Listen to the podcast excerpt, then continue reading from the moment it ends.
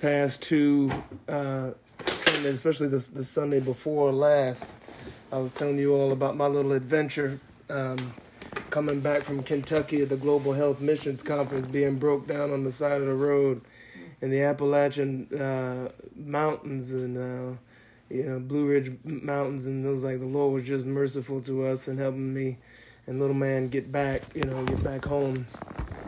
And um, you know, we, we, we talk about oh, there's a, a small a small um, group, but you know, the Bible says where two or three are gathered together in my name, there I am in the midst.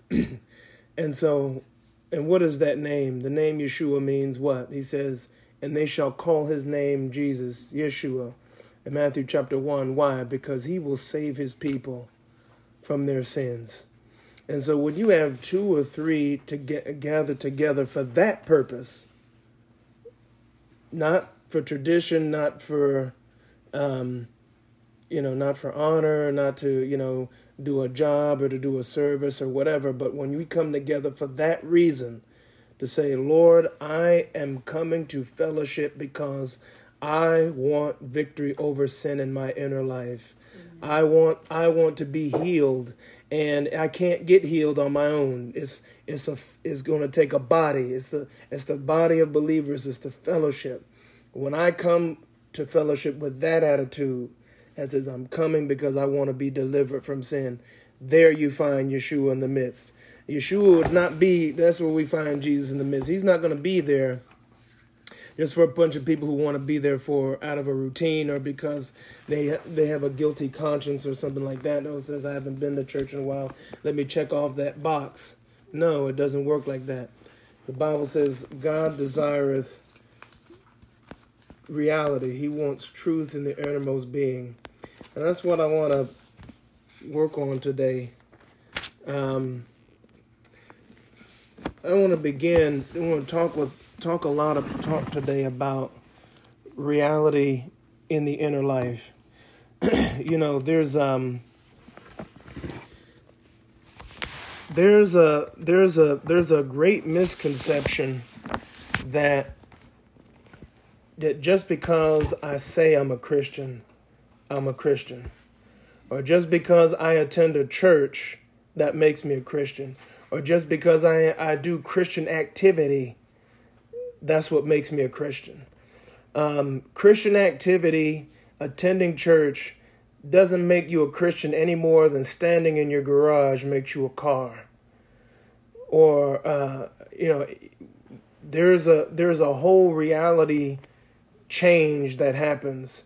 Um, I think of the book of Ephesians where he says he has translated us from the kingdom of darkness and into the kingdom of light. And so it's a completely different reality that we're living in now. It's a completely different existence. Before, we were under the domain of the devil, of wickedness, of sin, of this. Now, in Christ, we are under an entirely new domain. A new domain, a new government, an entirely new government. And that's Jesus, Yeshua. We are under his government now. And so for me to continue to go back and forth, back and forth, and they say, "Oh, I'm, I'm, I'm, i belong to Jesus. I'm under His domain. I'm under His control. I'm under His leadership." But then I don't do what He says. I don't, I don't want to follow. I don't want to give up sin. I don't want to stop hanging around the people, places, and things that caused me to fall in the first place. I don't want to give that stuff up. You're not saved. You're not a real Christian um, Christian is reality, and this is what what David um, prays for in Psalm uh, fifty one, in verse verses five and six. He says in uh, Psalm fifty one, he says, "Behold, I was brought forth in iniquity, and in sin did my mother conceive me." Okay, so this is our condition. We're born we're brought into this world with iniquity already. And in sin, we're already we're born in sin, we're shaped in iniquity. But now this is what God wants for us in verse 6. He says, "Behold, you delight in truth in the inward being. You delight in truth in the inward being, and you teach me wisdom, that is the fear of God, in the secret heart. And so, in order for that truth to get down in there, in order for truth to be a reality, you see, that's what he's talking about here. He's not talking about head knowledge. He's talking about truth, the truth of God. Who is the truth? John 14, uh, 6. Jesus says, I am the truth. I am the way. I am the truth. I am the life. He says, You want the truth in the inward being. That's where you want it. The Holy Spirit. That's where you want that. You want the reality of Jesus Christ living, breathing, functioning, thinking, speaking, acting through you and me, through our body. And that's why the Bible describes um, uh, in First John describes the Holy Spirit as seed. He says he says he can't. He, he says um, he says in uh, First John.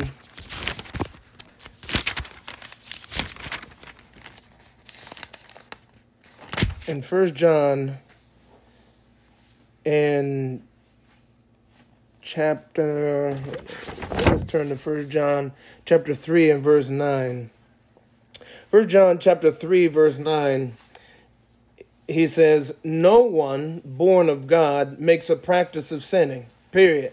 If you're born of god you can't make a practice of sinning. It's just period. If i am truly born of god that means that god is my father and that means that his DNA is in me. How do I know that God's DNA is in me? Because I have the Holy Ghost. I have the Holy Spirit, right? The Holy Spirit, he says, is God's seed, right? In, in order, uh, in verse 9, he says, No one born of God makes a practice of sinning, for God's seed abides in him. And he cannot keep on sinning because he has been born of God. So, if I am born of God, that means that my body is what? My body is the seed carrier. It's what it's like a, a when a, what happens when a man and a woman come together and the man discharges his seed. What happens? That seed goes into that woman and forms a human. Well, it's the same thing with us in our Lord.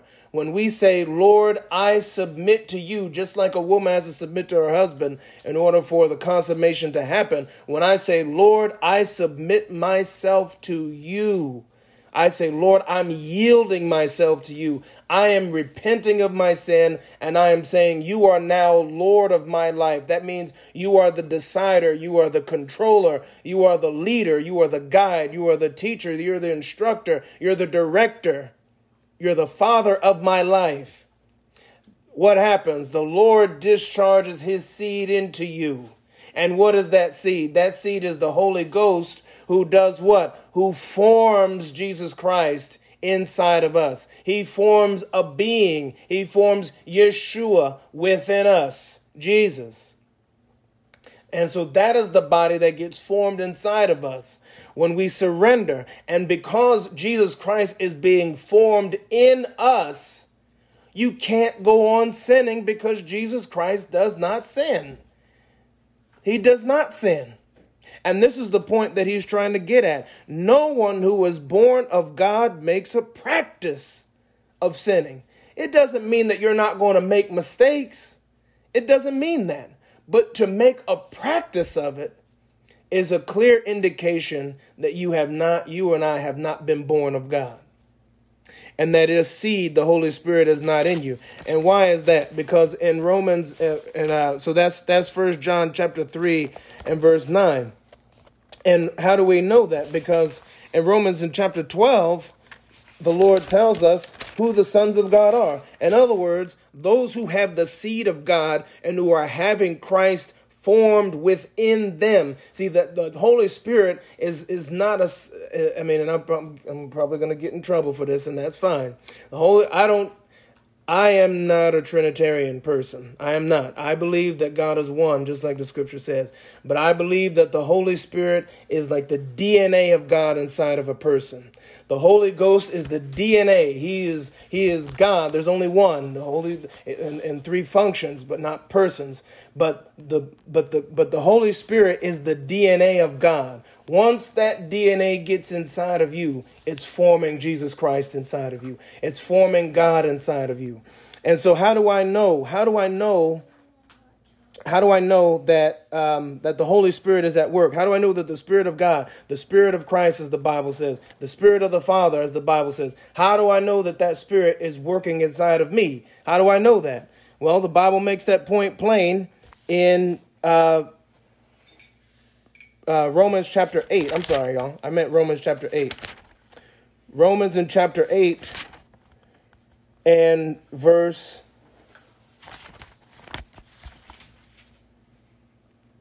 uh e what is that? And if children is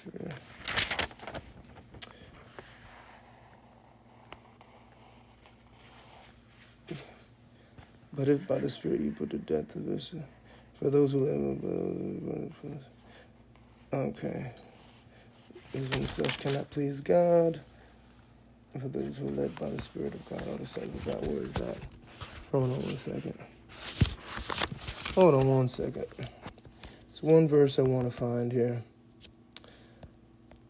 the Holy Spirit works within us to make us like Jesus and that is a function of God God wants us to be like Jesus Christ. That is his goal. That is his plan from all eternity, as we've talked about before. Romans 8:14, that's the verse we're looking at here.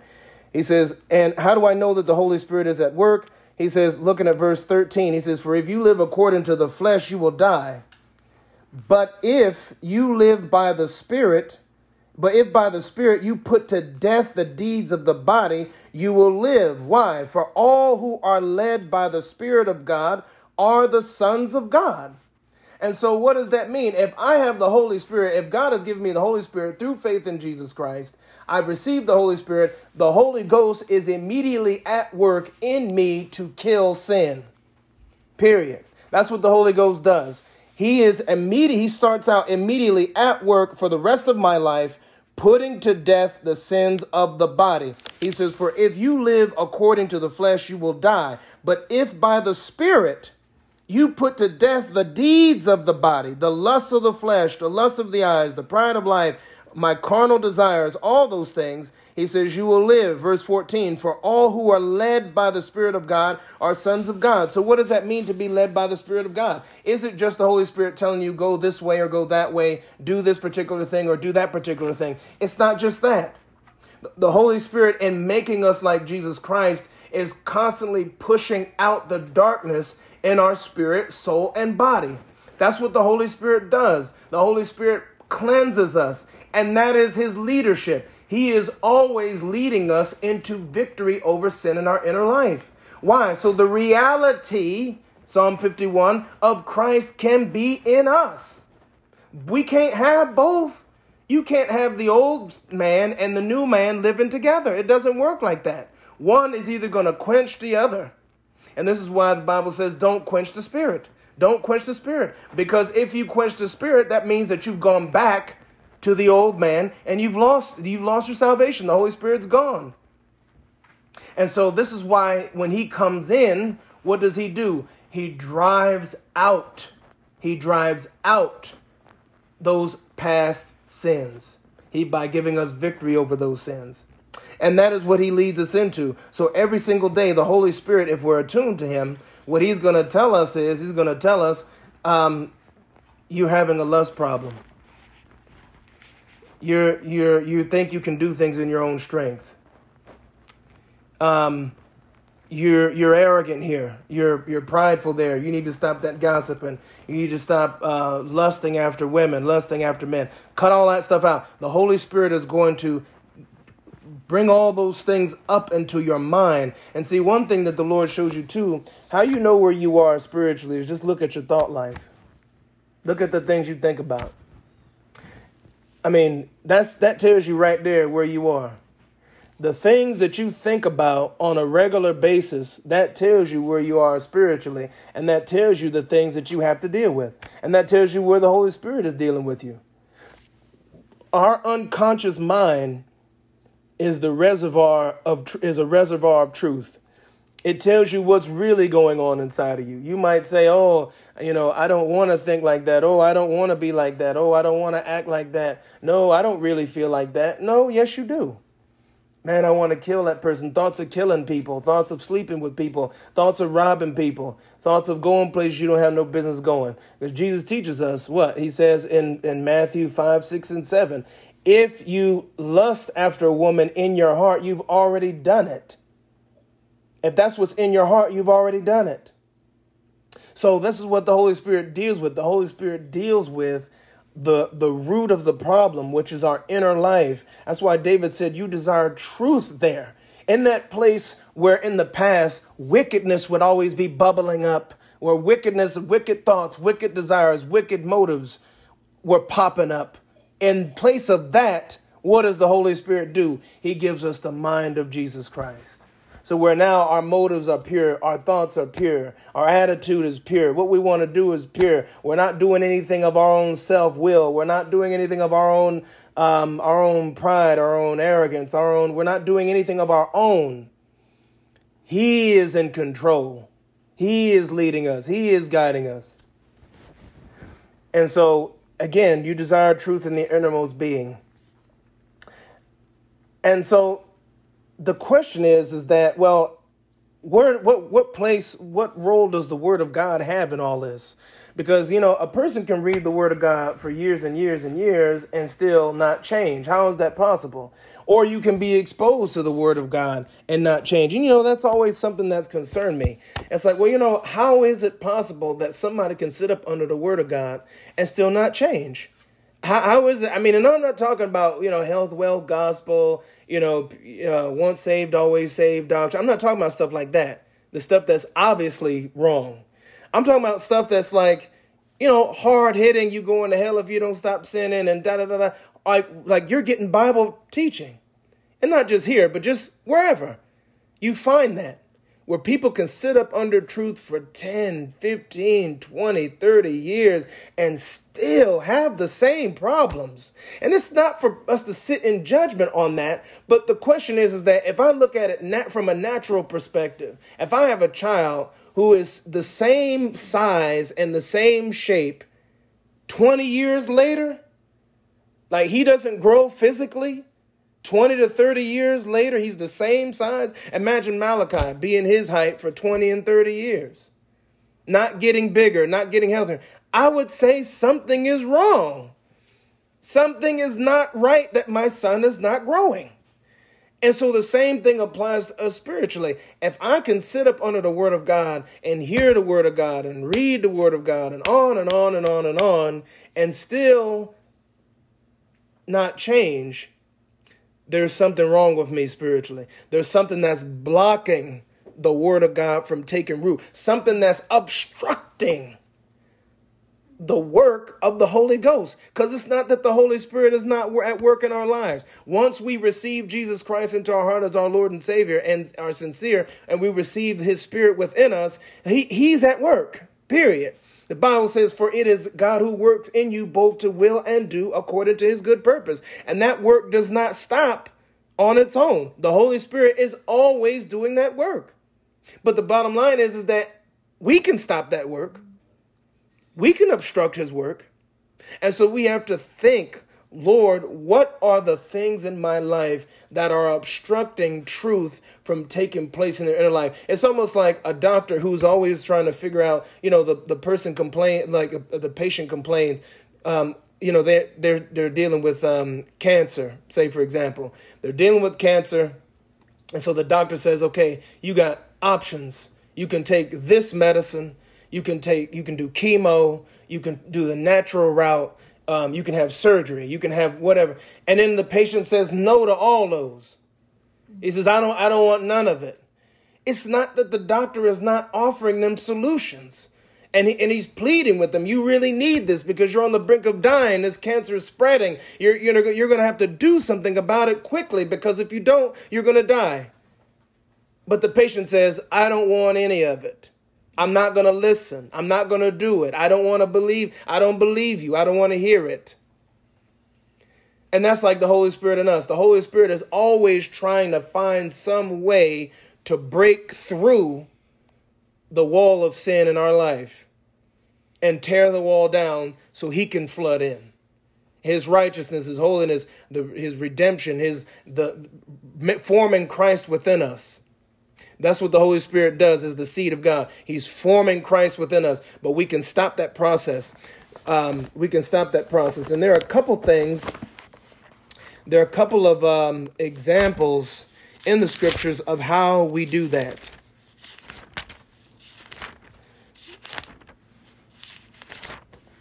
If you look at Matthew in chapter 7, Matthew chapter 7 and verse 24, he says,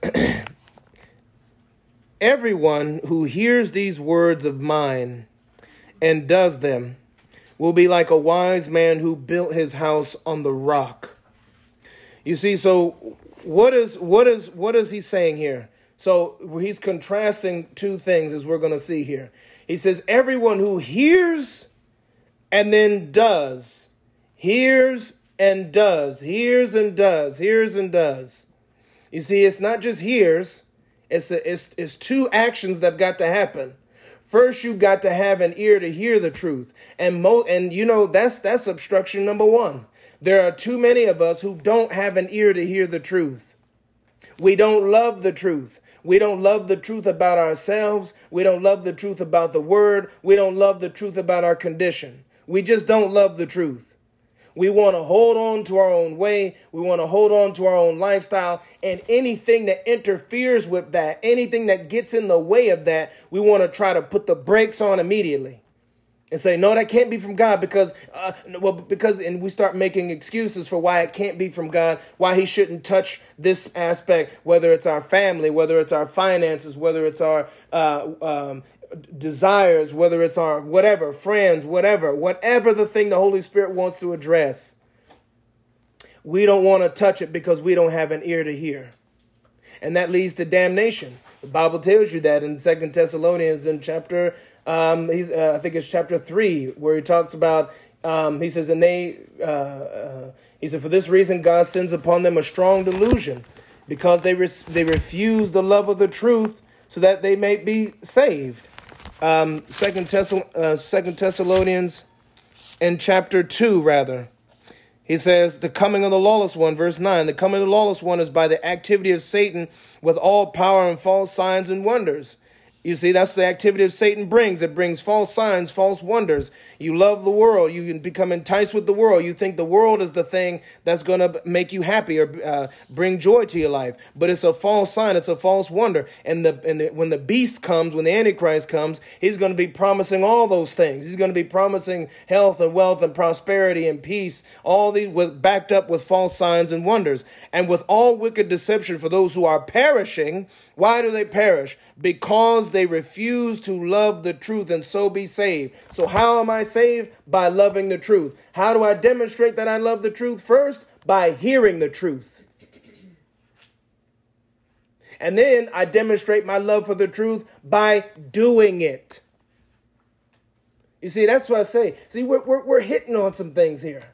We, we're digging into some things here because folks don't want to hear this. Folks don't want to hear that I got to listen to the truth and do it. Folks don't want to hear that.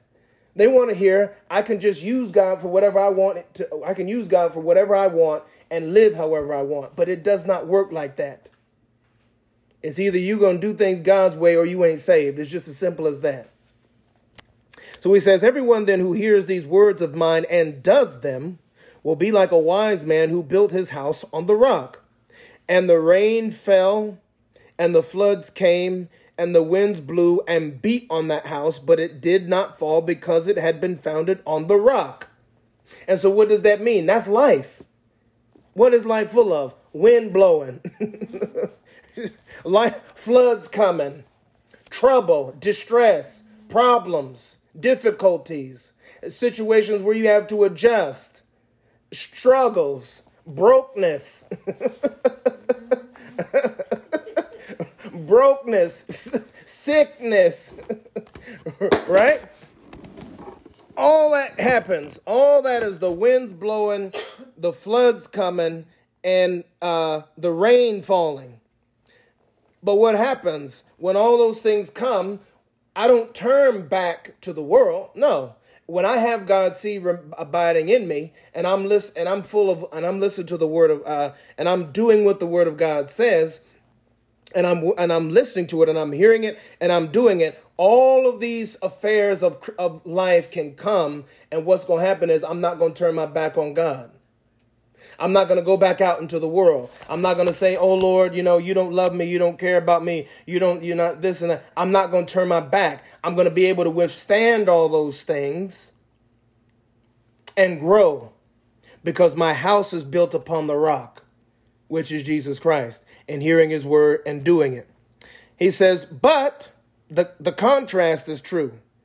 in verse 26 and everyone who hears these words of mine and does not do them will be like a foolish man who built his house on sand so you have the wise man and then you have the fool the wise man is the one who's seeking reality in the inner life the the fool is the one who thinks that he can just hear the word of god and then not do it that's a fool that's what the lord is telling you right here the wise man is the one who says, "Lord, I see your word. I know how I know that you have a high standard and I want to uphold that standard. I want reality of Jesus Christ in my inner life. I want to think like him, speak like him and behave like him.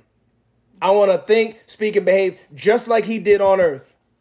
That's the wise man. That's the man who fears God. He sees the word, he says, "I want to comply." Period. But then you have the fool. The fool says, I can play around with God. I can act a fool. I can play the fool with God. Hear the word of God and then do what I want to do. Hear the word of God and then go my own way. Hear the truth, do whatever I want to do. That's the fool. You hear the word of God, and then what happens? You end up falling away. Now, this is the same thing that happened to there are many people who are who are like this. And we see this in the scriptures. One of the main examples that comes to mind is judas iscariot. Judas iscariot the bible describes is a man who had the holy ghost. He was casting out demons just like everybody else. He was healing the sick and raising the dead just like everybody else. In fact judas probably had the second if not probably the first highest position in among the group because he was the treasurer. And that meant that all the money that came in it went to him and all the group, the whole group depended upon Judas to distribute the money fairly because these guys had families still. Just because they were following Yeshua, Jesus didn't mean that their families disappeared. So Judas was responsible for making sure everybody got what they needed. So Judas was pretty much the secretary treasurer of the church, the first secretary treasurer of the church. And he had the Holy Ghost. Like I said, nobody said, you know, after he betrayed him, you know, I did notice that Judas's demons didn't come out when they when he was casting out demons, they didn't come out. Or when Judas was healing the sick, his sick his people weren't getting healed. No, you don't find that. Judas Iscariot was healing the sick and raising the dead just like the other 11. But in the end, what ended up happening to him? This man ended up being filled with Satan to betray Jesus Christ. And why is that? Because he was the fool who didn't build his house on the rock. He sat up uh, three years. He didn't seek reality in the inner life. He sat up under the teaching of God Almighty manifested in the flesh. God took on a body. You're sitting up here under God, the creator of heaven and earth. You're sitting right there under his feet. Right there and you still turn your back on him. How is it possible? You say, you say, my goodness, how could you do it? How could you do it? How is it possible? I'll tell you how. Because he didn't desire truth in the innermost being. That's how. He let his sin get in the way. He didn't hear the word and do it. He thought he could hear the word of God and not do it and still get away with it. It didn't work. It doesn't work like that. In the end, what happened?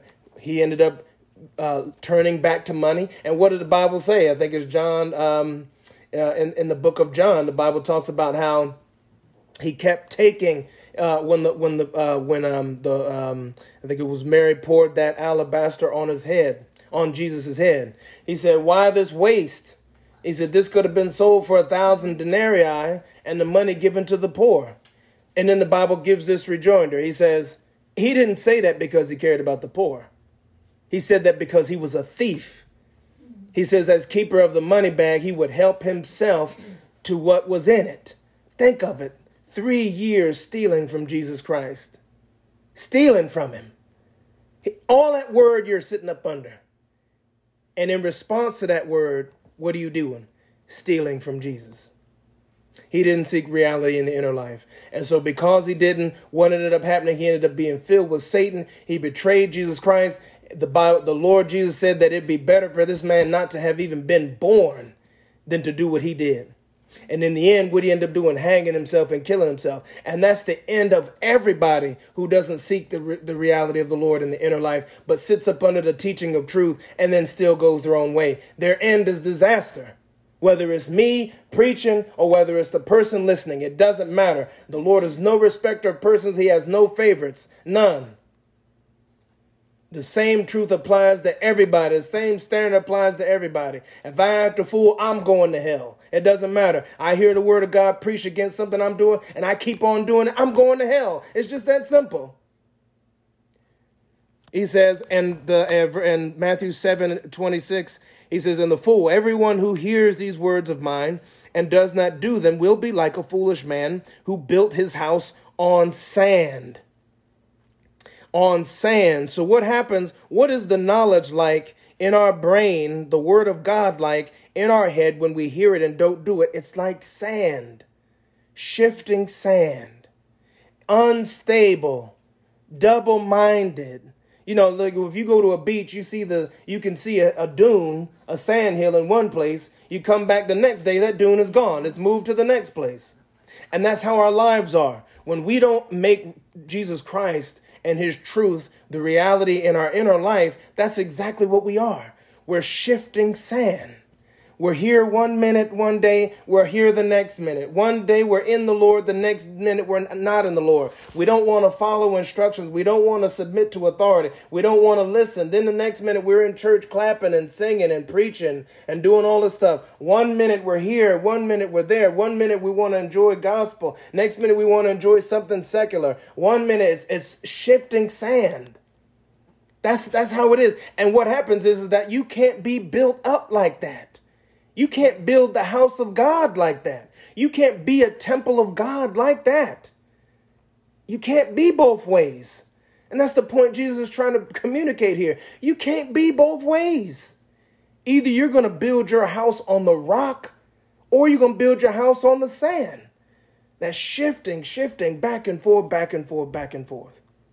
And then what's going to happen is, is your ultimate end is destruction because he tells us here in verse 27, and the rain fell and the floods came and the winds blew and beat against that house. Trials, tribulations, brokenness, temptation, they beat against our house, the temple house of our body, our lives, and it fell.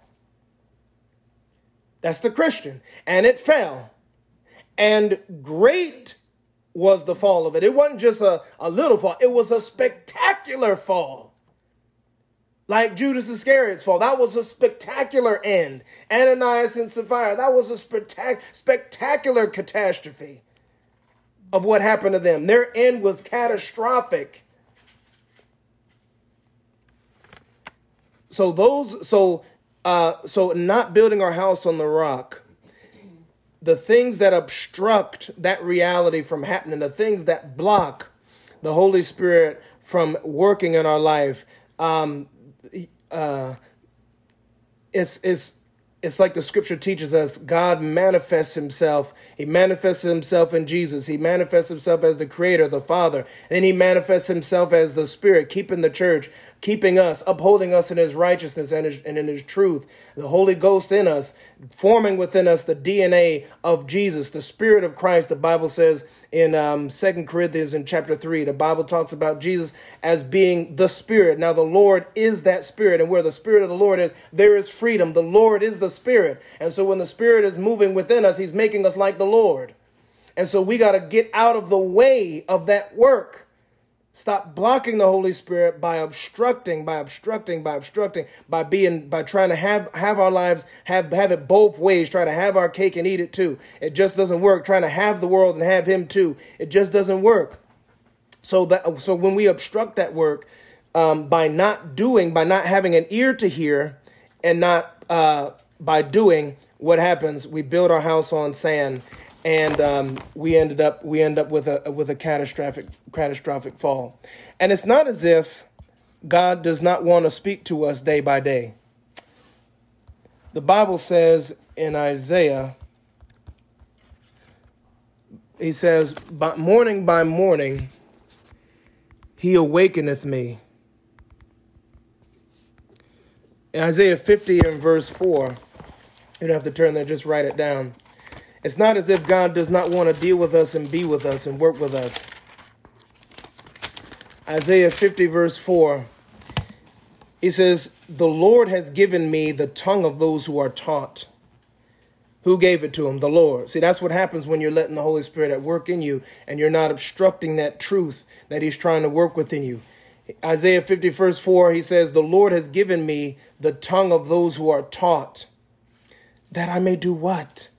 That I may know how to sustain with a word him who is weary. You see, when we let the Holy Spirit work in us, what happens is, is that we know how to bless other people. You see, when we obstruct the when we obstruct the working of God, when we're trying to have, you know, when we're when we're rebellious and stubborn and don't want to listen, what we do is we block that. We block that.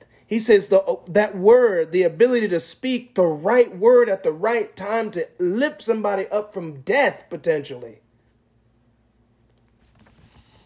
He says that I may know how to sustain with a word him who is weary.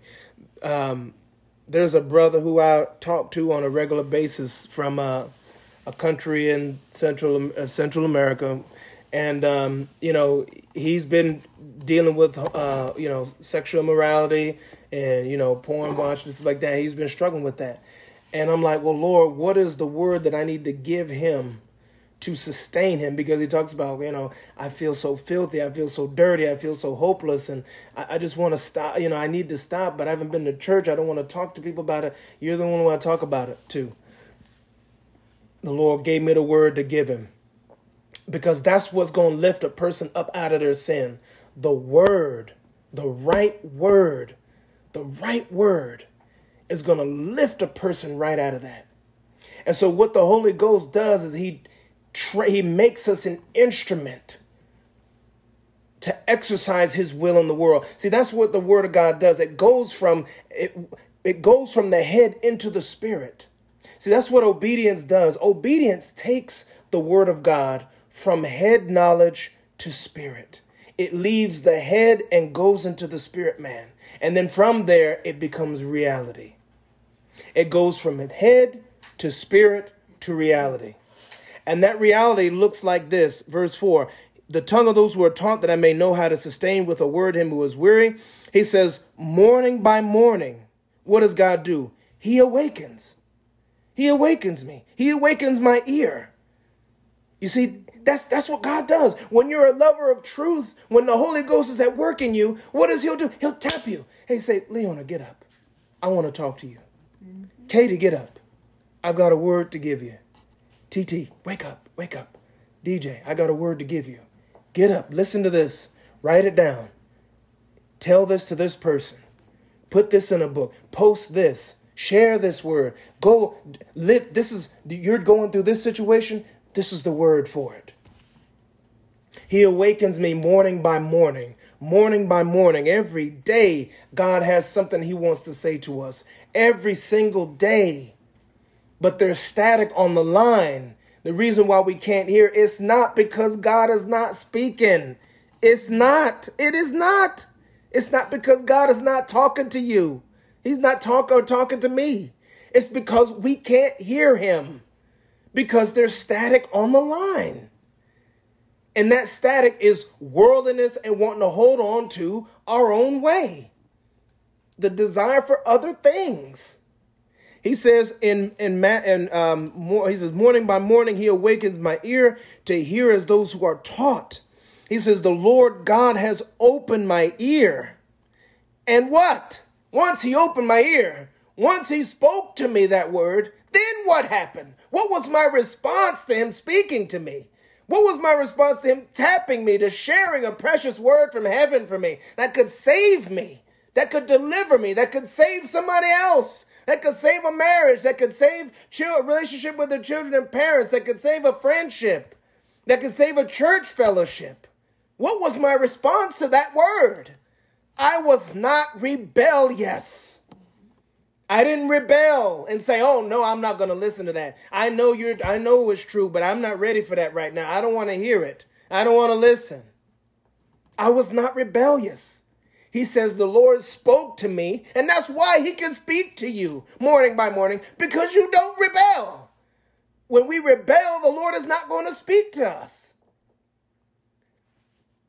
He said, The Lord God has opened my ear, and I was not rebellious. Not only did I not rebuff him, not only did I not say I'm not going to listen, not only did I refuse, I refused to be hard headed. I said, Lord, I'm going to open up my ear and I'm going to hear everything you've got to say. I'm going to drink it in. I'm going to find how to apply it. I'm going to live it. I'm going to apply it to every situation. I'm going to change my whole life. If it means I got to get rid of things I spent money on, I'm going to get rid of it. If it means I got to get rid of movies and TV and all this other trash trash that I spend waste my time on. I'm gonna get rid of it. If it means I've got to get rid of some friends, some ungodly friends who are leading me into hell, I need to get rid of them. If it means I can't go to this place anymore, if this friend's house or this person's house or this place because it is gonna lead me into sin, then Lord, I'm gonna stop going.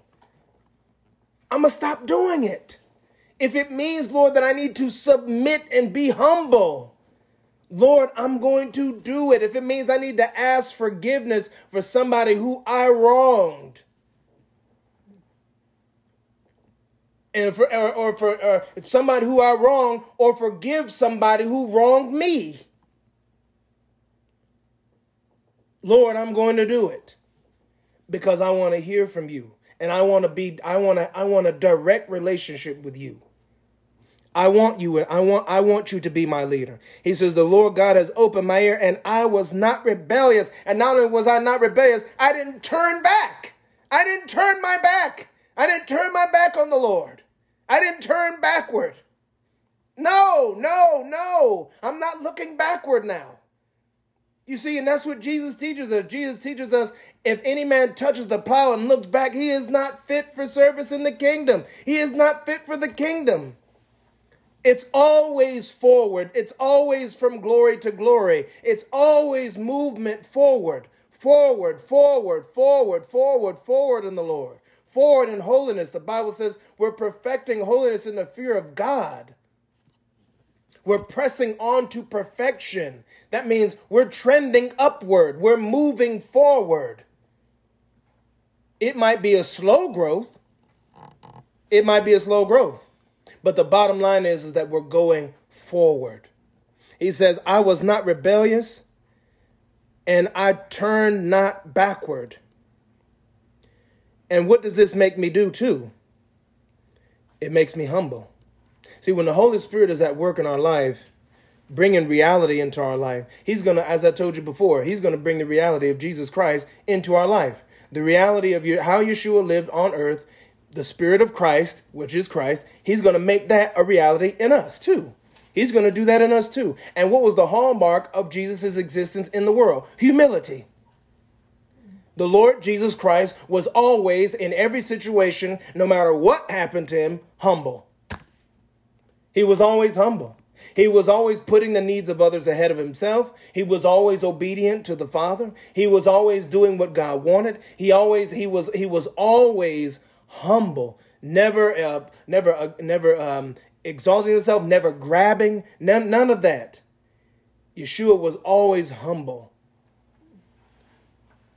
And the Holy Spirit is going to make that a reality in our life. Why? Because the Bible says in Romans 6 and 14, God, uh, he says, um, sin shall not have dominion over you, for you are not under law, but under grace. So, in order for sin not to have dominion under us, he, God's got to give us grace. And in order for us to get grace, we've got to be humble.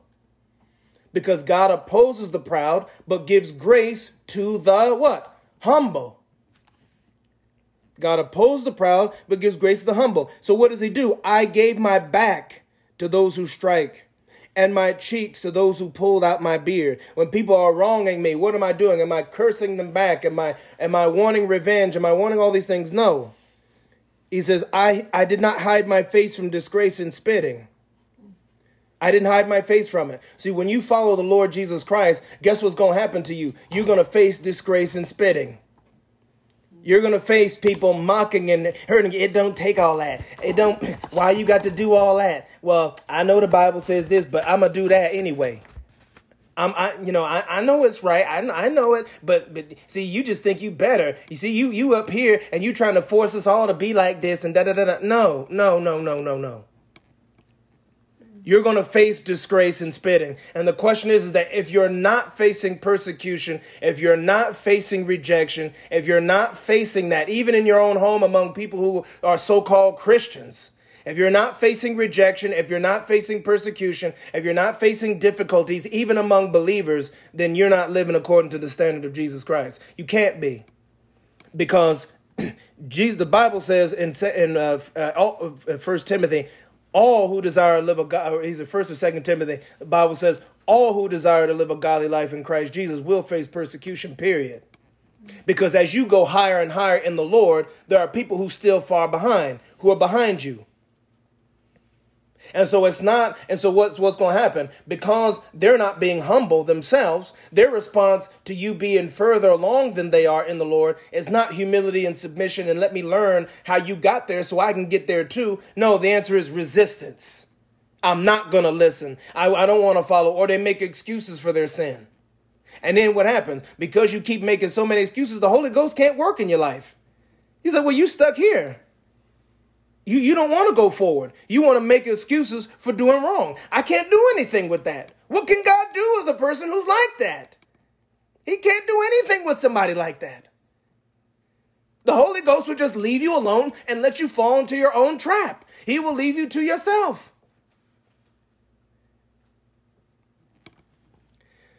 So there are several things.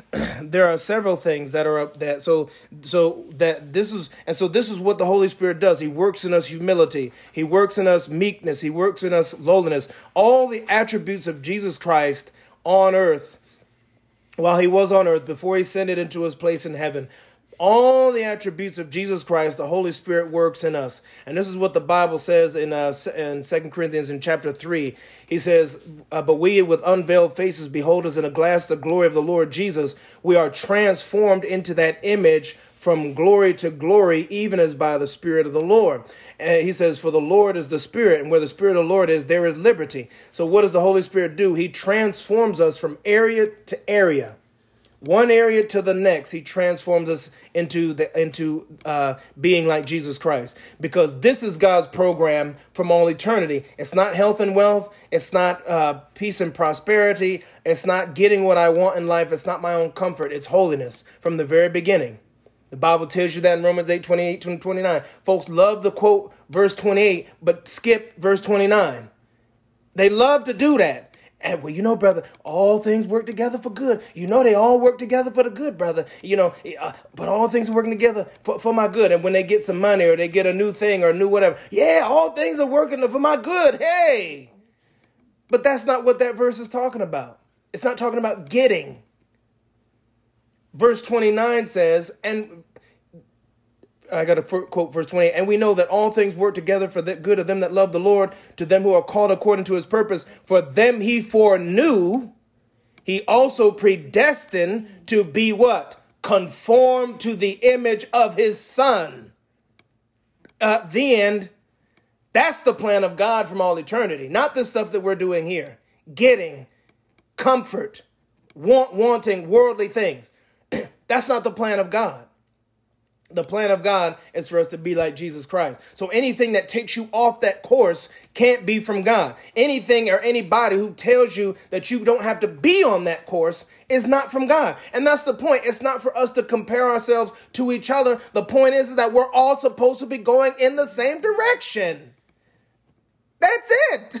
Everybody's work that everybody is working to get well, I can't say everybody's working. Everybody is supposed to be running in the same direction.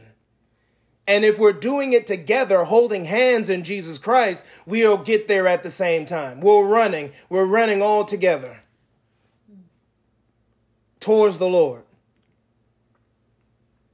But people don't want the Lord. They want something else. And this is what obstructs truth being truth being made real in the inner life. In um, Mark in chapter 4 gives us several examples of this. there are there are certain things that simply block truth being in the inner life that just outright block the working of the Holy Spirit and we're just going to itemize those now. We're going to itemize those, look at a few more verses and then we're going to wrap up. Mark chapter 4. The parable of the sower. He says this. In verse 4, he says, Again, he began to teach beside the sea, and a very large crowd gathered about him, so that he got into a boat and sat in it. um, and the whole crowd was beside the sea on the land and he was teaching them many things in parables. And in his teaching, he said to them, Listen, behold, a sower went out to sow. Who was the sower? The sower is Jesus Christ, the Lord. He's going out to sow.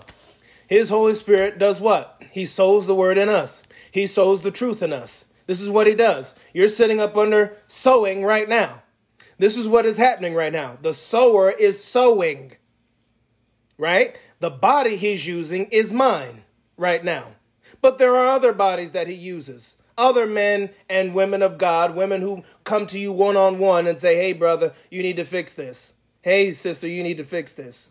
And you have men who preach, who preach, and so to the congregation and one on one, or in whatever other group form that the Lord gives. so you have sowing happening right now.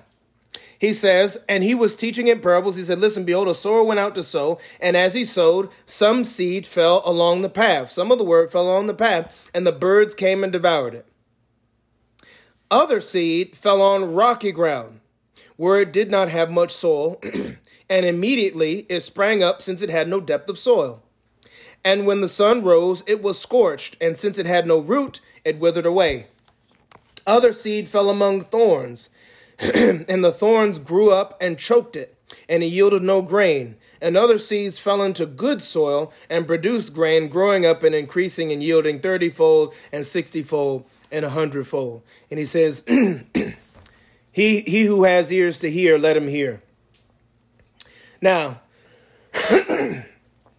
Jesus teaches us in verse 10, because they ask him about this verse 13, he says, Do you not understand this parable? How then do you understand all the parables? Because all the parables tie back to how we relate to the word of God. All the parables do. This is why he said in verse 13, and he said to them, Do you not understand this parable? How then will you understand all the parables? In other words, you can't understand any parable without understanding this one, because it all relates to the word.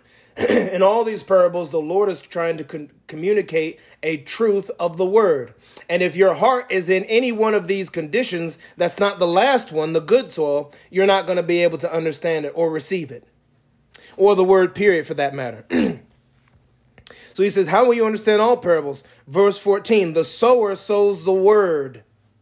So anybody who tells you that the seed is money, they're of the devil. They're lying, trying to rob you because the Bible just made that point plain. There's a whole verse dedicated to it. 414. The sower sows the word.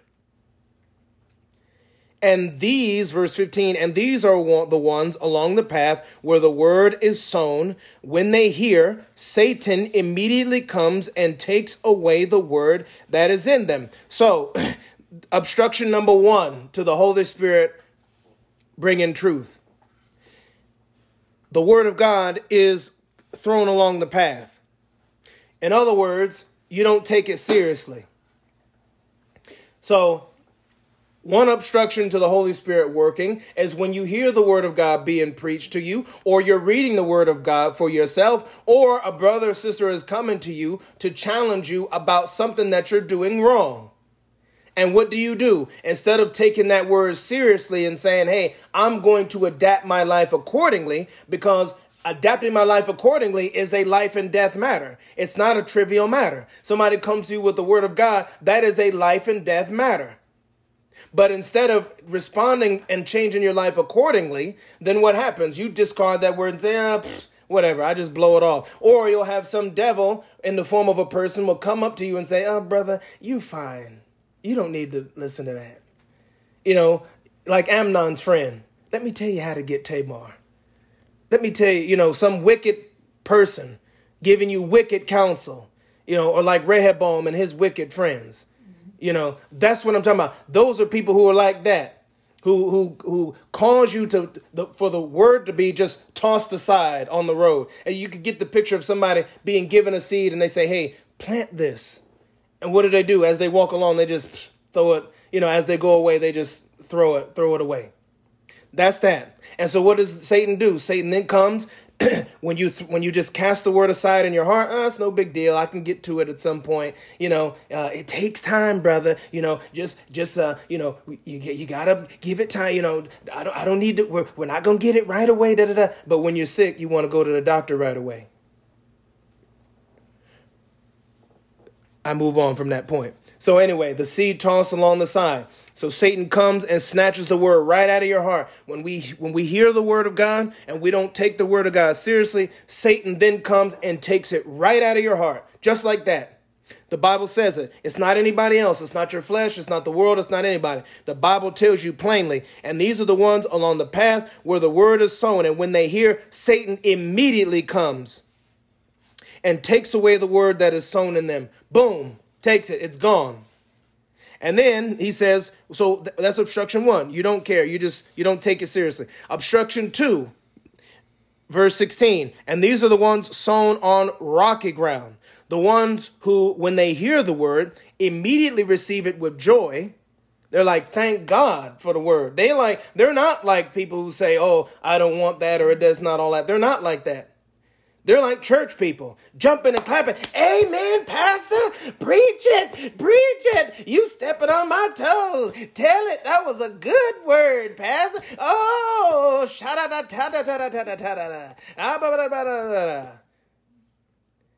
They're, they're, they're, that's them shouting and stomping, do do do do do do do do do do do do do do do shouting and jumping and sweating and spitting. That's them. They, they receive it with joy. But what's the problem? They have no root in themselves.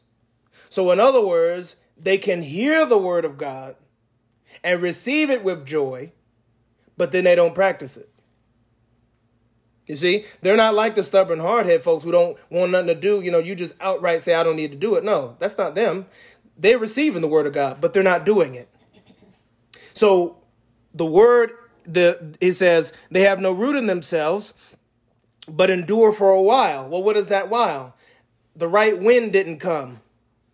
The right rainstorm didn't come. The right flood didn't come yet. You see, so they endure for a while when conditions are okay. You see, when there's not when there's not that much pressure on them. But then once the pressure increases, the persecution the bible says but but endure for a while. Then when tribulation or persecution comes oh i gotta give up something. Oh I, I, might not be liked by some people. Oh i might have to sacrifice some things. Oh i might have to put my life on the line. Oh i might have to go somewhere dangerous. Oh i might have to give up some give up these you know give up these places in my family. You know these people who are sitting up here doing wrong and you know they might talk about me. They might you know they might reject me. I might not get invited over for dinner and and all these other occasions that they got uh oh, the word or acceptance. The word or acceptance. What do they choose? They choose acceptance. He says, for person, but endure for a while. Then when tribulation or persecution arises on account of the word.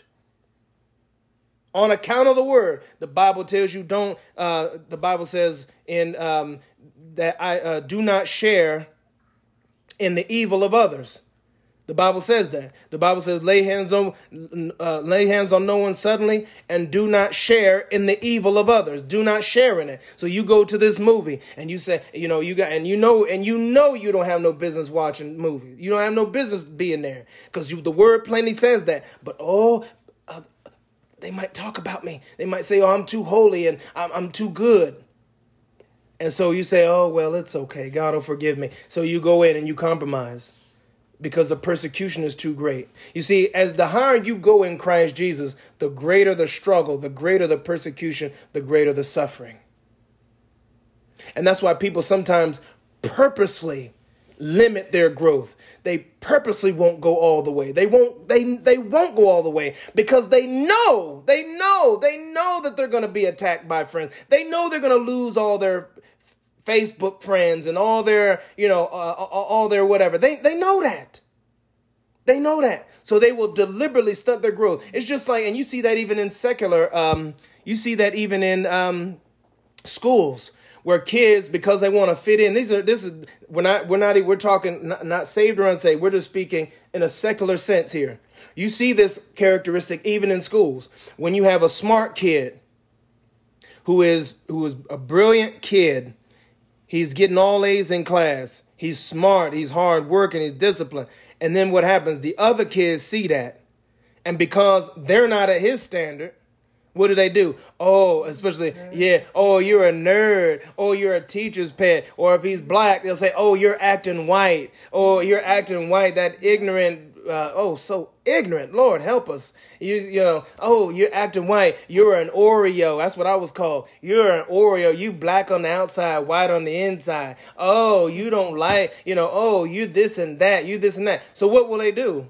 They will dumb themselves down act like they don't know the answers to things, uh, start getting in trouble, hanging around. Why? Because they want to fit in. But even then, they don't fit in. Even then, that crowd doesn't want them. And it's the same thing with Christians. You you look at all these secular people that want to, these so-called Christian artists that go to the gospel awards and then have secular music and open bar and live however they want to live their lives and do whatever they want to do. You look at how they live. The world don't want them. That's the thing. They think they think they're appealing to the world by trying to be worldly. The world doesn't even want them because they know you're fake. It's the same thing with us Christians. When people when people know when when we claim name the name of Jesus Christ, the world don't even want you. They'll they'll corrupt you. They will corrupt you, but they're not. They don't want to accept you into their circles of friendship stuff like that because you're fake. You're fake. You're you're you're you're a fake person. And so this is what he's saying here when persecution arises on account of the word, immediately they fall away. You have to make certain decisions, live a certain type of lifestyle. Lord help. We couldn't live like Jesus. Jesus was homeless. Jesus tells you that. Well, the Lord told me to give up everything I have and live simply. I might need to live in this kind of lifestyle. Live like a oh, why you living like a vagabond? Oh, you doing this? You why you you you you you you don't have to live like that. You don't have to do. But but Jesus told me to live like that. You see, this is what I'm talking about. There's a price to be paid for following Jesus Christ. And there are people who don't want to pay it, and it shows. And it shows. So they're worried about the crowd. You have a group of people who hear the word, they receive they they, they receive the word with joy, but then when the crowd starts booing, what happens? They fall away because they want to be accepted. The third obstruction, verse 18, and others are the ones sown among thorns. They are those who hear the word, but the cares of the world and the deceitfulness of riches and the desires for other things. You want something else other than God. That's your problem. You want something else besides God. You want the world. You want comfort. You want opportunity. You want your job. You want a retirement. You want this and that, your cars, your money, your food. You want this and that, all the pleasures. You want your family. You want your friends. You want your buddies, your homeboys, your homegirls. You desire other things, something else besides God. That's an obstruction to the working of the Holy Spirit, bringing reality of truth in the inner life when you want something else. God can't force, He will not force you and me to want Him. He will not. We've got to get over that. God will not force you and me to want him. He is a gentleman. He doesn't force people. He always gives people a choice. So when he sees that you want something else besides the Lord, what does he say? Okay, we'll go for that thing. Fine. And then let's see where that leads you. And when we're in trouble and then we're in distress, then you want to call on the Lord. You see, that was what Israel did. The Bible says they had a craving. They craved man. They craved the quail. They wanted the quail. God had given them manna, angels' food. The Bible says, "No, I want this. I want this quail." And what ended up happening? They all ended up getting killed who ate it. Balaam, same thing. God told him, "Don't go. Don't go with Balak. Do not." I done told you, don't go with Balak. Instead, he wanted that money so bad. And you know what? And this is this is going to show you how powerful the desire for other things is. He God told him no. He he went anyway. He prayed God was going to kill him. He had mercy on him, didn't kill him. He told Balak to say everything. This man prophesied, and that's in Numbers was at 20, uh, 26 through 30. Numbers 26 through 30. He prophesied from the Holy Ghost about what Israel would be and do to the land. He was under the influence of the Holy Spirit, but he loved that money so much that don't you know that in Numbers 30, the, and because Israel fell into the sexual immorality with the people with the Moabites and the Baal, the Peor, that whole episode with the women going out. He said, "Well, how do you how do you beat these people?" He um, he says, "Well, uh, Balaam says um, he prophesies. He says you can't beat them, this and that. Then it breaks. Then the situation with Baal at Peor. The Bible says the women were out there with the men sacrificing to their gods. Then God wiped out 23,000 of them, of Israel. How did they know to do that? Who told Balak to send the women out to the children of Israel to make them fall? Who told them that? Balaam did. Numbers 30. Numbers 30 tells you that when they got revenge on the Midianites and they saved the women, he said, Moses was angry. He said, Did you save the women? He said, These are the ones who Balaam told Balak to send out to you to cause you to fall. That's how strong the desire for other things is. He wanted that money so badly. And they ended up killing him, by the way, too. But he wanted that money so badly that even under the inspiration of the Holy Spirit, prophesying the future, he told them, hey, listen, I can't curse these people, but I'm going to tell you how they can curse themselves. Send out those women. Let them worship idols. And then they'll turn God against them and God will kill them. And that's exactly what Satan does. You and I can never be cursed by anybody, but we can curse ourselves. the desire for other things. He says the cares of the world, the deceitfulness of riches, the deceitfulness of riches, wanting to hold on to your money. So loving money, loving wealth, loving comfort, because that's all money is. Money is just a means to get things. It's just access. That's all it is. Loving money, loving comfort, loving wealth. What do they do? They come in and choke the word and proves to be unfruitful.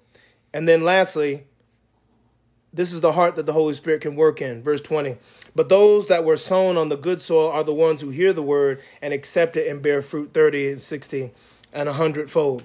So these are things. Um, the praises of men are also John 12, verse 43. You can write these down. We're just going to go through them because my, my time is running out here. Um, the praise of men is another thing. Um, John, right down this verse, John 12 and verse 43, when they were when the, um, when they wouldn't acknowledge Jesus, Yeshua, because they were afraid of being put out of synagogue. The Bible says, "For they love the glory that comes from men rather than the glory that comes from God." When you praise men, there's only certain you won't obey the Holy Spirit fully because you want acceptance from people, and people are and and and uh, Paul made that point plain in Galatians chapter one uh, that if I, um, if I'm still trying to please men, I would not be a servant of Jesus Christ. And that's how many of us are now. We're still trying to please people. We're trying to please our families. We're trying to please our friends. We're trying to please people instead of pleasing God. People have become an idol instead of God. They've taken the place of God. The praise of men taken the place of God. That's an obstruction to truth in the inner life. Um, and you see that also write down Matthew 21 19. Um, Acts chapter 5, you see this also in the story of Ananias and Sapphira. Ananias and Sapphira wanted the praise and honor of men, and because they wanted the praise and honor of men, they pretended to be the, they wanted a reputation for being wholehearted believers, giving money just like everybody else, when really they were trying to hold something back, which is a picture of how we try to hold back part of our lives from God. And the end of that is death. When you try to hold back some of your life from God, you say, "I only give, I only give this much to God, and I'll keep the rest for myself." That's death. The end of that is death, doom. And that's exactly what happened to both of them because both of them agreed, let's both keep part of our lives back from God. And uh, the same thing with the Pharisees. Matthew 23, the Lord tells them, You are outwardly uh, beautiful. He says, but inwardly you're you're uh, you're uh, um, you're uh, um, a dead man, full of dead man's bones. The Bible talks about. He says your you know he said your doctrines are right. You got your outward appearance is is good. You have a good reputation with the outsiders. You're evangelical. You go out and witness to people. But then what do you do to them when you witness to people? You turn them twice as much a son of hell as you are. Now, how can people whose doctrines are right, who are evangelical and have a good reputation, be sons of hell? Because they didn't cleanse the inside of the cup and dish. That's what Jesus t- says in Matthew 23. Cleanse the inside of the cup and dish. Then the outside will be clean also. So, seeking the praise of men, um, having an outward show without inward reality. That's that's an obstruction to truth being made real in the inner life. And that thing is so gripping, it's, it's so powerful that it's hard for people to wake up from that. You have an outward show, but no inward reality. And they think that that outward show is enough to get them in, but it's not. It'll get you sent to hell. Um, also, revenge. Uh, Luke 11 4. Um, for when the Lord's Prayer, write this down. Luke 11 4. The Bible talks about uh, forgive us our debts as we forgive our debtors. When I forgive, part of the reason why the Holy Spirit can't work in us is because we're holding grudges with people. We will not let that person go. And when you have a grudge against somebody, you're stuck in the past. You're not you're not going for, forward at all. If you have bitterness or grudge against somebody, you're stuck back there. At the last at the event at that offense, whether it was when you were a child or a, an adult, wherever that offense was that you didn't forgive, that's where you got off the bus. Life is still going on. The bus of life still going on. You're still getting older. You're still working. Your job is still going on. But spiritually, you're way back there where that event happened. And then what happens? Write this down. Hebrews chapter 12, uh, verse 15. The, uh, the root of bitterness springs up. And um, when you look at the fruit of bitterness, uh, that's an obstruction of the Holy Spirit because what bitterness does is, is, is cherishing anger. Job 36, 13 is cherishing anger in your heart. That's what bitterness is. When you cherish anger in your heart, that means that's the clearest sign that you're a bitter person, that you're sitting up here nurturing it. Every time you get a chance, you want to think about it, think about it, think about it, think about the offense. So you're cherishing anger, you're nurturing it, you're you're keeping it. You're you got folks who are always angry. Um, anger is always just beneath the surface, waiting to come out. Um, angry when they don't get their way. These are some signs of people who are bitter. Angry when they get don't get their way. Um, uh, um, anger when you tell them that they're wrong. You got folks when they're bitter, they're angry, they've got rage, they're stubborn. That's a, one of the biggest signs that a person is um, bitter is that they're stubborn. You you can't push them. You, they won't they won't go. They're like a stubborn mule. They won't go. They won't go forward. That's a sign of bitterness. Why? Because they're planted there. You see, the root of bitterness is a plant, it's like a tree. If they're planted in that place, they can't go forward because they're rooted and planted in that offense. And they won't go forward. They won't go. They can't be uprooted. So, stubbornness, hard headedness, um, just being a difficult person to talk to and deal with, um, lying, deceitfulness, saying one thing with your mouth, but in your heart is, is evil. You might smile at a person, oh, hey, brother, sister, hey, brother, so and so, and then you turn right around and then talk about them behind their back. Um, never admitting that you're wrong about anything. People who are bitter never admit that they're wrong. Almost never. Never say I'm sorry. Never. Or, or they'll say it was you. Never, it was you. You did it. Um, never wrong about anything keeping a record of wrongs. Bitter people are always keeping a record of wrongs. Um, 2 Samuel 13, 1 through 29, and 1 uh, Kings 2, 1 through 9 are good examples of these. so, bitterness um, is another one that keeps the, the Holy Spirit from moving. Um, uh, revenge, we want to get back at that person. That's what bitterness is. Like I said, cherishing anger, wanting revenge. Um, but when we forgive a person, um, what does that mean? That means that we forgive the debt, meaning that we don't expect the debt to be paid. That means that whatever that person did to us, we don't expect them to make it up to us. That's what true forgiveness is. It's, clean, it's forgiving the debt. When a bank forgives a debt, what happens? Do, do you have to pay it back? No, you don't have to pay it back. So it's the same thing with our Lord Jesus Christ. When he took paid our debt, what happened? We don't have to pay it back. It's forgiven forever. That's the same thing we do for each other. So revenge is an obstruction. The love of money, write this down. First Timothy in chapter 6.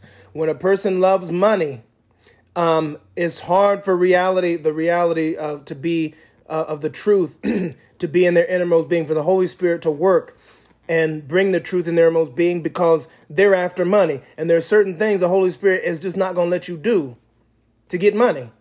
Or there are certain things that you won't do because of money the Lord tells you to go to this place or go to that place or give this amount away. He's like, Lord, dang, that's gonna hurt my that's gonna hurt my bank account. Lord, you want me to give my last twenty dollars to this brother or sister who needs gas to get home? I don't have anything after that. You want me to be like the widow who put her two mites into the offering and and then have nothing left? Yes. But you won't do it if you love money. You you will you'll take the job that pays the most. It doesn't matter how corrupt, what wicked thing you have to do to to to stay on the job, what compromise you have to make. You'll just do it. You'll do anything because you love money. You'll even sell your soul to Satan. We saw that with Judas, right? His is a classic example of people who love money. You'll turn your back on the Lord and end up being filled with Satan. And um, love of the world. When First John, write this down. First John two fifteen through seventeen and 2 Timothy 4:10. When I love the world. John. I'm sorry, 1 John 2, 15 through 17. I'm sorry. First Timothy First John 2, 15 through 17. And 2 Timothy 4 and 10. I'm trying to be considerate because I know we're uh, we're a little over the hour. Second Timothy 4 10. 2 Timothy chapter 4 and verse 10. I just want to read that because some some of y'all don't know that this verse is in there. But this is an example. Uh, he says, starting at verse 9, Paul tells Timothy, Do your best to come to me soon, for Demas, in love with this present world, has deserted me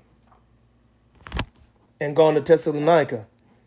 You see, when you love the world, what are you going to do? You're going to desert God. And you're going to desert God's people. You're going to leave. You're you don't you don't you're not going to want to stay with God's people and stay with God's program. It's the same thing that Mark did when uh, Mark left Paul and Barnabas. Mark was like, "This is hard." this ain't what I expected. he got off the boat, sailed back to Jerusalem, and left them. He's like, you y'all can do this. That's why Paul didn't want to take him the second time, but Mark redeemed himself in the end. And Paul was asking for him. So when you love this world, you're gonna you're gonna you're gonna desert God and you're gonna desert his people. Um, and First John 2, 15 through 17 says the same thing. Do not love the world or the things that are in the world. For if any man love the world, the love of the Father is not in him. For everything in the world, lust of the flesh, lust of the eyes, pride of life, does not come from God, but from the world. The world desires pass away, but the man who does the will of God lives forever. Now, um, I want to close with just two verses and then we're going to cut it out. You know, in Job, I just want to preface what I'm about to say with this, this these last two verses with this. In Job 24 13, Job says that there are people who rebel against the light. And this is the, the choice that you and I have today. we have a choice whether or not we are going to submit to the light or rebel against the light. God will never take away our will, period. We have a choice as to who we're going to yield to. We're either going to yield to the Lord and to the light, or we're going to yield to Satan and darkness. Now, as we grow in Christ, there are simply certain things we just don't know. Like, for example, after I had gotten saved, um, I, I, I cut out like, you know, sexual intercourse stuff like that with women. I, I cut that out. I got light on that. There was a lot of things in my life that I got light on when I first got saved. It's like the Bible says in Proverbs chapter 4 the path of the righteous is like the sun, shining brighter and brighter and brighter and brighter until the perfect day. Right? So it's like when we first get saved, it's like dawn. The sun is up, but there's still a whole bunch of darkness there. Right? But as I get more and more light on myself and more and more light on my behavior and more and more light on how I need to be like Jesus, then what happens? And the more I do it, the more and more the darkness goes away. Just like the sun rises all the way up to the noonday. More and more as the day goes by, the darkness goes away. And we have a day, we have daytime it's like that. Like when I first got saved, there were things that I cut out, but there's certain things I'm still dealing with. Like I used to, you know, the CATS bus used to have the um, like the little bus pass, the 20 day bus pass, and uh, so what I used to do was because mine was expired, I used to co- I used to cover up the date on the bus pass when I showed the driver. it's not funny, y'all. Stop laughing. That's a shame. So when I was riding the bus, and this is when I was, like I said, at you know my teens in high school, whatever, whatever. I would get on the bus and cover it up. Here's my ID. Bus driver wouldn't say nothing. Oh, have a good day. Boom. I got away with another one. Put it. Put the pass in my pocket. Boom. I, I on my way to where I needed to go. But then I got light on that. The Bible says that that's stealing. Right? The Lord showed me that stealing. I was like, oh, well, I can't do that anymore. Threw that pass away, had to get another one, right?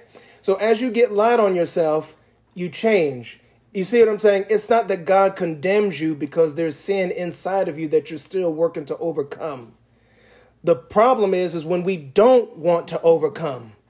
When you don't want to learn, you don't want to grow, you reject the truth. The Lord is showing you stuff and you don't want to hear it. Or you hear it and then go the other way anyway.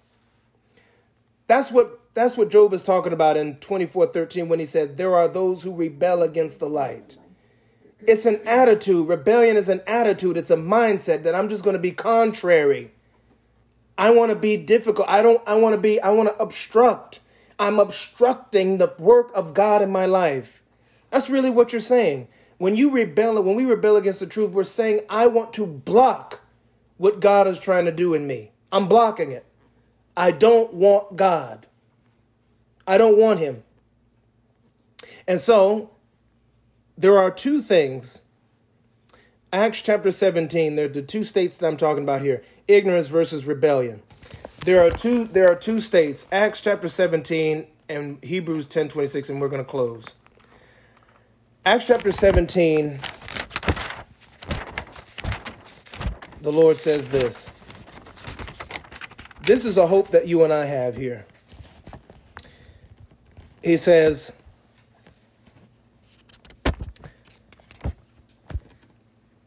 in verse 30, because he's talking to the Athenians, they're worshiping all these gods and they don't know any better because they don't have the light, right?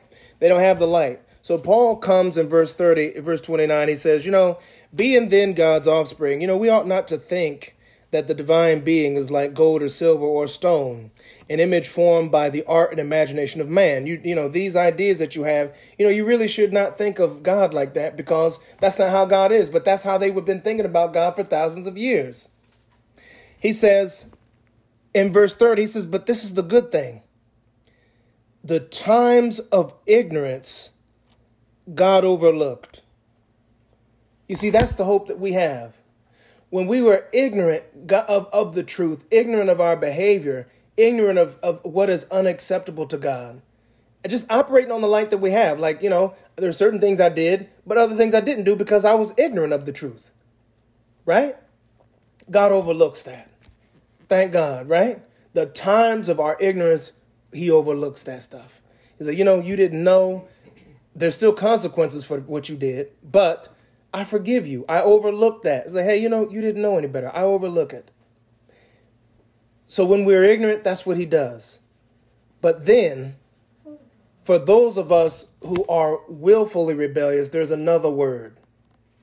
There's a different word for that when we're just being stubborn and hard headed and you're being given the information, you're being told what to do, you're being taught, and you're and you're still hard headed, you're still going your own way, still following your own plan. Hear the truth and go your own way. Hear the truth and follow your own plan. Hear the truth and rebel. Hear the truth and complain. Hear the truth and, and fight back and want to have your own plan and still do your own thing. Have your hear the truth and make excuses for doing wrong. Hear the truth and still you still want to be disobedient, still fighting, still angry, still arrogant.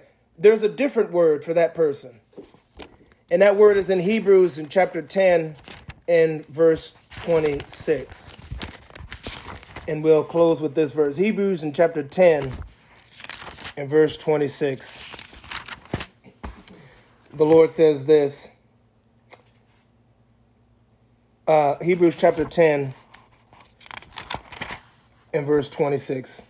He says this For if we go on sinning deliberately, you see, that's not ignorant anymore. You see, you're not you're not ignorant now. Deliberately means you're doing it on purpose. You're doing it on purpose. It's not a mistake. It's not an accident. You're doing it on purpose. You're deliberately sinning. I'm doing it on purpose. I know what you said. I know what the Bible says. I know this brother or sister came to me and told me I need to stop. I know I heard it. The Holy Ghost revealed it to me that this was what that, that, that, that, I'm doing wrong. And he or he revealed it through a brother, or he revealed it through the preacher, or he revealed it through the word. And I'm still going the other way. I'm still wanting to live my own life. Then there's another word for that person who's a believer. He says, if we go on sinning deliberately after receiving the knowledge of the truth, there no longer remains a sacrifice for sins. Do you hear that? That means that there is no more forgiveness for you or for me if I continue to deliberately, on purpose, sin when I have the knowledge of the truth. I know what's right and I'm doing wrong. I know what's right and I'm not, you know, the thing that people say, I know it's right, but I'm just not ready for that right now. I'm just, I just want to live my life right now. I know what he's saying is right. You know, people have said that. And they've and they've gone done what they wanted to do. And I know I know some who face catastrophic consequences because they did not listen, including death, including being killed. I know people like that. If I deliberately go on sinning, there remains no more sacrifice for sins, but what? What you going to get instead? Instead of forgiveness, instead of mercy and grace and restoration, what are you going to get? Verse 27 But a fearful expectation of judgment and a fury of fire that will consume the adversaries. What is he talking about here? Hell, the lake of fire. That's the that's the fire that's going to consume the adversaries. The lake of fire, hell, then hell thrown into the lake of fire. That's the expectation. That's the judgment that's going to come on people who hear the truth and rebel against it. On purpose. You can't rebel accidentally. Rebellion is a mindset, it's an attitude. You're doing it on purpose. You're being contrary on purpose. And why is that? There's another verse. He says, verse, in Hebrews, write this down Hebrews 6 and verse 7. He says, For land that has drunk in the rain. That, what is that? What is the land? That's you and me. You and I are the land. land that has drunk in the rain that often falls on it. That means you're hearing the word regularly. This can't be talking about anybody but Christians.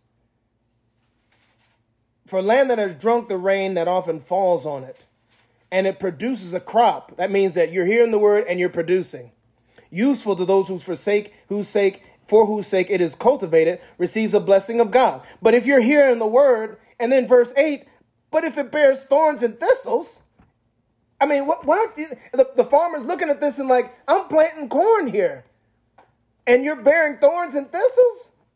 I'm planting God's seed here, and you're producing rebellion. What? He says, but if it bears thorns and thistles, it is worthless and near to being cursed, and its end is to be burned. That is the end of all of us if we rebel, live a lifestyle, if we rebel against the truth, if we have a heart of rebellion against the truth, it's hellfire, damnation, lake of fire for all eternity. Period. The Lord's not playing games. We're either going to produce his fruit or not. And that means that sometimes, if it means that I've got to leave someplace to get more serious about my faith, then so be it. If I'm too complacent, if I'm too com- comfortable, if I'm too comfortable in my environment, maybe I need to go somewhere else where I can where I can discipline myself a little bit more. Because this word is against us. If I deliberately go on sinning after I receive the knowledge of the truth, there remains no more sacrifice left, but only a fearful expectation of judgment and a fire that will consume the adversaries. And then he even goes further. If if Moses and those killed somebody on the testimony of two or three witnesses, how how what do you think the outcome should be of a person who tramples the blood of Jesus Christ on the ground? Because that's what we're doing when we rebel. When we say we're Christian and live like hellions and rebel against the truth, we're spitting, defecating, trampling on the blood of Jesus Christ. Let's pray. Heavenly Father, thank you so much for your word, Lord. Help us to help us to get foolishness out of our heart, Father. Help us not to be rebellious, Father. Help us not to love death or to want death. Help us, Lord, to want life. Help us to want truth. Help us to want holiness and Christ likeness in the inner life. Help us to let the Spirit, let your Spirit, Lord, work in us to form Christ in us. And let us not do anything, Lord, to obstruct that process. Help us, God. Help us. We cannot do this on our own. We cannot, Lord. We cannot do this on our own, but we're saying we yield to you and to your power to save us from ourselves, Lord. Help us, each one. God, help us all. God, help us all. In the name of Jesus Christ, Yeshua Messiah. Amen.